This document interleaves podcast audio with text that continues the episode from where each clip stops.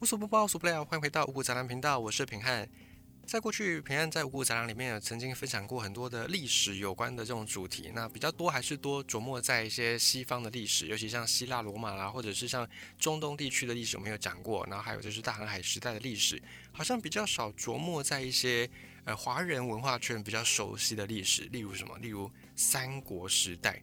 三国时代在很多的游戏玩家的眼中，会把它跟日本的战国时代做一个比拟。虽然呢，这两个时代差了大概一千多年，一千两三百年左右。日本战国是比较慢的，大概在十五世纪、十六世纪开始，然后在三国时代，他们是在西元大概三世纪左右，所以那个年代是差的蛮多的。可是呢，因为在日本有一间很知名的公司，就把这两个题材改编成著名的电玩游戏，然后也在华人圈，甚至在很多欧美的游戏玩家当中，也都是珍藏着的。算是好玩的游戏就对了，所以很多在台湾的朋友也对这两段历史并不陌生，就是日本的战国史，或者是在中国以前发生的三国时代的这些名门望族，还有英雄豪杰们的故事，大家也都可以顺口就讲出好几段很知名的一些典故，比方说草船借箭呐、诸葛亮借东风啦等等。那么关于三国，其实平安自己非常非常喜欢，尤其呢，平安我自己去发现，好像我对于历史的那个有兴趣的敲门砖。好像就是从三国开始的，我有点忘记我到底是先看了书还是先玩了游戏。我现在在回想，应该我是先玩游戏的可能性比较高。就小学的时候呢，很多那种亲戚朋友也是小孩子嘛，有些朋友他们就先玩了那个三国就被改编过的那个知名的游戏，然后呢，平常也就耳濡目染，也就碰到这样的游戏。然后玩了之后，因为小朋友对游戏总是没什么抵抗力，然后玩了之后就上瘾了，就玩玩着玩着，一开始对三国历史有兴趣，然后里面的几个人物呢也叫得出名号，然后慢慢的才好像开始去接触到《三国演义》的小说，然后就从此开启了对历史有兴趣的这条路。那我们今天来分享三国史，其实三国史可以分享很多很多，我们今天分享其中一段。那这一段呢，这两个人物。你应该也不陌生，他们是诸葛亮跟司马懿。关于诸葛亮，大家可能更熟悉一些，因为诸葛亮的形象就是一直是那种忠义报国，然后或者是鞠躬尽瘁，这个词句就是出自于诸葛亮的《出师表》。那诸葛亮的形象一直都是那种忠臣，尤其在刘备托孤哦，他的老板，他的主公就是蜀国的这个开创者叫做刘备啊。刘备在过世之后呢？刘备自己有一个儿子，就是阿斗。我们在讲扶不起的阿斗，就是在讲这位他的儿子叫做刘禅。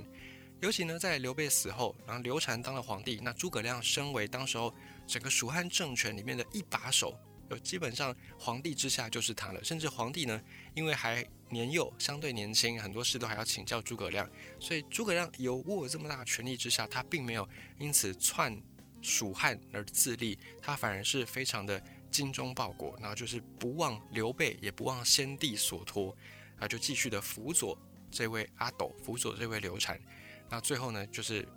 有一说了，他是病死的，就是操劳成疾，然后最后没有办法完成他心中复兴汉室、匡扶汉室的目标，就撒手人寰。所以大家对诸葛亮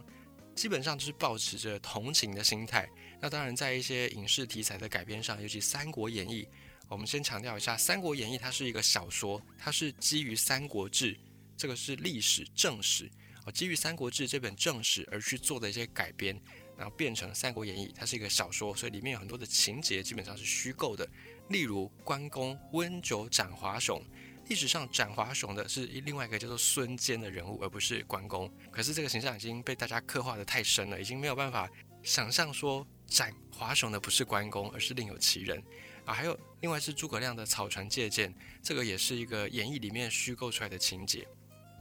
那还有在诸葛亮他在演义当中有太多太多的戏份都是那种神乎其技，所以也有人说诸葛亮近乎妖，就是他跟妖怪一样，料事如神，料敌机先，而且总是能够做好万全准备，从容不迫的样子。好，我们就大概分享一下我们对诸葛亮普遍的印象是长这样子。那另外一个，也就是他一生当中最著名的，也是他自己觉得最可敬的对手，就是司马懿。司马懿是在曹操时代培养出的一个谋士，啊，他本身是算军师那一类的人物。那他跟诸葛亮的定位有点像，他们两个最著名的战役呢，就是在五丈原这个地方打了很知名的一场战。那司马懿。有人说他在军事上能力不如诸葛亮，可是你如果单看司马懿，如果你有空去看他的传记，你会发现，司马懿也是属于那种用兵如神的。比方他在他当官的后期、中后期的时候，当时候的曹操的政权就是曹魏这边已经曹操已经过世了，然后由他的儿子曹丕继位，然后再由曹丕过世之后，他的后人在继位。这段时间里面，基本上曹氏政权已经统一了。当时候中原所能够掌控的范围，几乎北方所有的土地，那只剩下在辽东半岛一带，就是接近今天的韩国、朝鲜半岛往上面的那一块土地。当时候还有一个小军阀叫做公孙，公孙家就这一户人家姓公孙，然后他们很久以前就在这个地方立足，在这边卡 key。早在天下还没有大乱之前，他们就是在这边割据一方的军阀。那公孙家也是传承了好几代人，然后后来偏安一隅好几年之后，他们就心里有一个反叛之心，他们就想要勾结当时候在江淮一带的孙氏政权，也就是后来我们所贯称的东吴。东吴，他们想要勾结东吴势力，然后来去做一个反叛。然后可能就要去背刺曹魏政权的大后方，结果当时曹魏政权也察觉到这个事情，所以就派了司马懿去剿贼。那么从中原要走到辽东半岛，其实需要花费很长的时间。可是呢，司马懿他急行军，到最后呢，在敌人还没有察觉到的时刻，在敌人没有暗算好他要到的时间点，提前的到了，最后打败对手，打的一个落花流水，打的对手措手不及。所以实际上，你单看司马懿他的用兵，其实也是很厉害的。他在军事上面也颇有造诣，而且他的那种战术甚至是还蛮多变的。那比起诸葛亮，他的用兵通常就是比较四平八稳，比较保守。当然，这也不能怪诸葛亮，因为毕竟诸葛亮所待的蜀汉政权就是家不大业不大，没有那么多兵可以让他去挥霍，可以让他去调用。所以每一次的这个出征，面对的这种士兵折损，可能都要需要好几年的元气才能够复原回来。也因此呢，诸葛亮在后面的战法上就会相对的比较保守。那司马懿呢，因为曹魏家大业大嘛，所以他就有很多的资源可以去调用。所以在这边，我平想要说的是，按照正史的记载，其实讲军事能力，司马懿未必就不如诸葛亮。只是呢，在演义当中，或者在后世很多的这种二次创作当中，大家还是会比较习惯捧蜀汉、捧诸葛亮，而踩曹魏、踩司马懿。因为毕竟在正史上，曹操的继承者曹丕就是曹操的儿子。曹丕他是有点算是半逼迫当时候的汉帝汉献帝退位禅让给他，就是把这个政权呢指定交给曹丕，他是有去演出这样的一个戏码。所以很多史学家心里面会觉得说啊，虽然曹魏你从那种正统的顺序上你确实继承正统，但是你的手段不光彩不光明磊落，所以很多读者呢普遍都还是比较偏向一心想要匡扶大汉，想要在扶持汉室中心的蜀汉政权这个部分。好，讲了这么多，我们来分享一下，在历史上面到底司马懿跟诸葛亮他们最后的这个争夺战，有人把他们说是天下第一智者的争夺战，或者其实他们两个也没有这样想，只是他们都互相把对方当成可敬的对手而已。那么究竟在这个几十年的三国历史当中，司马懿为何能够成为那个笑到最后的人，而不是诸葛亮呢？我们今天从一些比较客观的条件来去分析这两个人以及他们。为何成功，以及另外一个为何是鞠躬尽瘁，死而后已。先来讲司马懿好了，司马懿大家不要看他好像是那种呈现出很奸诈狡猾的形象，其实人家是书香门第，而且他的祖先已经是非常非常有战功的那种将军型的人物。当时他其中一位祖先叫做司马昂，这个昂呢写法有点特别，就是高昂的昂，下面的那个部分这个字念昂。司马昂当时候被封为英王。啊，他所在的时间点是在秦朝末年，当时候大家举兵要反秦，要推翻秦国的时候，司马懿的祖先司马昂，他当年就投靠了还是汉王的刘邦，后来被分封在河内这个地方。不过司马昂最终是兵败身死，可是他的子孙还继续在河内温县啊这个县城里面繁衍，也因为他们的身份比较敏感，大家知道后来刘邦称帝之后，刘邦有了大权之后，就开始诛杀。过去的有功之臣，所以本身这个司马昂、司马家族，他们过去也是跟刘邦关系很好的，也是很马吉马的。可是因为他们身份比较敏感，就是他们也算是有功之臣，也害怕大祸临头，所以司马家族就是属于那种闭门自守的状态。他们是比较低调、比较不那么张扬的，因此司马家族有这样存活下来，然后在整个西汉时代默默无闻。等到东汉的时候，司马家族才开始踏入政坛。那到了司马懿的时候，其实司马家以政坛的成绩上来说，并不怎么样。他们也只是四代当官，但是当的呢都不是那种非常非常重要的大官。只是到了这个时刻，司马家族到司马懿接手的时候，应该说司马懿上台的时候，他已经有了一定的政坛上面的人脉，有了一定的基础。而当时人们对司马家也普遍是给予了河内名门的称号，所以家族的势力已经算是基本具备了。那大家也别忘了，在东汉时代，大家非常看重的就是你的家族势力。我们都有说什么上品无寒门，下品无士族，就讲的是说。在以前当官九品中正官的这种制度，也是在三国时代一个叫做陈群的人他所创立的，他是曹魏时代的一个谋士哦。陈群创立了这个九品中正的制度，选拔人才来当官，然后把官官职分成九品。那上品呢，就是比较前面的官阶比较高的，没有寒门，就是没有那种无权无势的人来去当。那后面呢，这些下品的人没有士族，就是官阶比较低的人都没有这些有权有势的人。所以有权有势的人都去当上品的官，而没权没势的人可能就只能去当下品的官。当然，这是后来这个制度慢慢发展之后有的一个弊病。因为最早这个九品官的制度其实利益还是蛮良好的，一开始的运作都还蛮顺畅。只是后来经过了好多年，那一个制度久了之后，就一定会有人找出漏洞去钻，一定就会有腐败发生。啊，只是我们顺带一提，以前的司马家他们已经在河内是一族名门，名门望族。而且司马家从老祖宗司马昂开始，在河内温县发展到司马懿的时候，已经有将近四百年左右，已经是典型的地头蛇。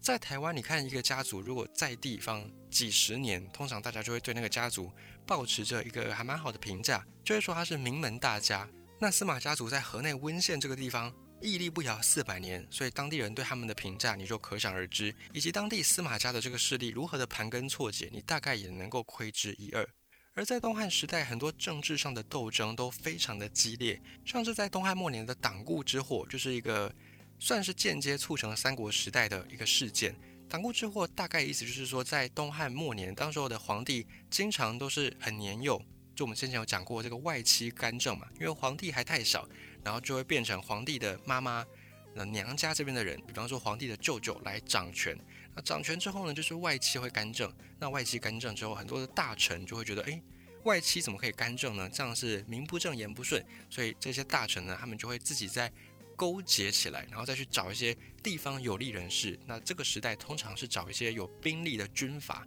然后找这些军阀呢进到京城来。后来最知名的就是他们找来了驻守西凉的董卓，把董卓招入京城，美其名是要秦王，是要来。把这些外戚给赶出去，赶出皇城，让皇帝可以掌权。就没有想到，董卓是一个野心家啊！董卓他自己也想要称霸一方，所以他进了京城之后，就挟持了皇帝，然后自己呢，把自己封为相国，也就相当于丞相、宰相的这个位置，也就是皇帝一人之下，万人之上。那后续呢，就才有所谓的十八路诸侯讨董卓联盟。总之呢，司马家族在这些党锢之祸，在这些大臣成群结队选边站的时候，司马家族是中立派，就是逍遥派，绝对不站边，绝对不靠队。不过司马懿的阿公司马俊，他在担任颍川太守，就相当于是县长的这个职位的时候，他有照顾了朝廷当中的一些权臣、一些太监。那这个时候，司马俊的儿子叫做司马防，也就是司马懿的爸爸。也后来更加的提防，更加的小心戒备，避免跟这些权臣，避免跟这些太监过从甚密。不过呢，因为毕竟司马俊有恩于这些权臣太监，所以后来这些权臣太监也投桃报李，就是给了司马防，他有八个儿子，给了司马房的八个儿子取了一个美名，叫做八达。因为呢，司马房的儿子啊，包含司马懿在内，他们的字都有一个达，像司马懿，他的名字叫做仲达，司马仲达。那每一个儿子都有一个“达”这个字，所以当时候呢，这些权臣太监，也就是帮司马房的儿子们八个儿子们取了一个叫做“八达”，就是一个美称就对了。那这个“八达”呢，也在商人之间流传开来，所以变成政坛上面有点类似我们在讲的所谓的江南四大才子的那种 title 那种封号，就给了司马家族算是一个还不错的政治上面的红利。那与此同时，司马懿的爸爸司马防，他在担任京兆尹一个朝廷官职的期间呢，也照顾过曾经还是叛逆、曾经还是那种愤怒青年的曹操，所以这个就让司马家族跟曹操之间也有了一些联系。所以后来司马懿在出山当官的时候，基本上他的基本盘就已经非常的好了。因为爸爸司马防跟曹操有一些认识，还照顾过曹操，所以曹操也某种程度上是抱着报恩的心态来拔擢司马懿，甚至呢就把他配给自己的儿子曹丕，让司马懿去担纲曹丕的类似老师的这种地位，这是非常非常重要的一个位置。那在整个三国的前段，其实司马防以及司马家族基本上没有什么太多的戏份。不管是在讨伐董卓，或者是在袁绍、袁术哦这两个兄弟之间的争夺，就是或者是在曹操他开始在攻城略地，开始在变成北方霸主的这个官渡之战的时刻，以及到后来席卷整个中原的赤壁之战，这些著名的大场面，司马家族根本没有他们的事情，因为他们没有选边站的习惯，所以这些知名的战役，司马家族基本上都是在局外看戏。吃爆米花、嗑瓜子、看戏的。等到尘埃落定之后呢，司马家族才真正的算是选边站，就站在了曹操这一方。那顺带一提，司马懿还有个哥哥叫做司马朗，司马朗也是很早就在曹魏的手下当官，只是呢，就一般只是当官，只是为了糊口饭吃，并没有那种在政治上面要选边站的决心，而是要等到在赤壁之战之后，天下三分的局面差不多就这样定了下来啊。司马懿、司马家族他们权衡了一下，才决定要站在曹操这一边。并且司马家族还有一个很特别的地方，在于在投靠曹操之前呢，司马家族基本上没有去巴结任何一个地方诸侯。我们都知道说，曹操后来称霸了北方，算是一方的豪强。不过呢，曹操在早期其实跟很多诸侯。是平起平坐的，甚至他的实力远远不如很多的诸侯。例如，其中在北方也是在三国史上很著名的一个人物，叫做袁绍。那袁绍他们家就是一直标榜四世三公，就是袁绍往上推四个世代，要从阿奏开始，然后一直到他为止，他们都是当朝廷的官职的，都是当到三公等级的。也就是我们先前在讲宰相那个时候有讲过，三公的位置呢，基本上就在宰相。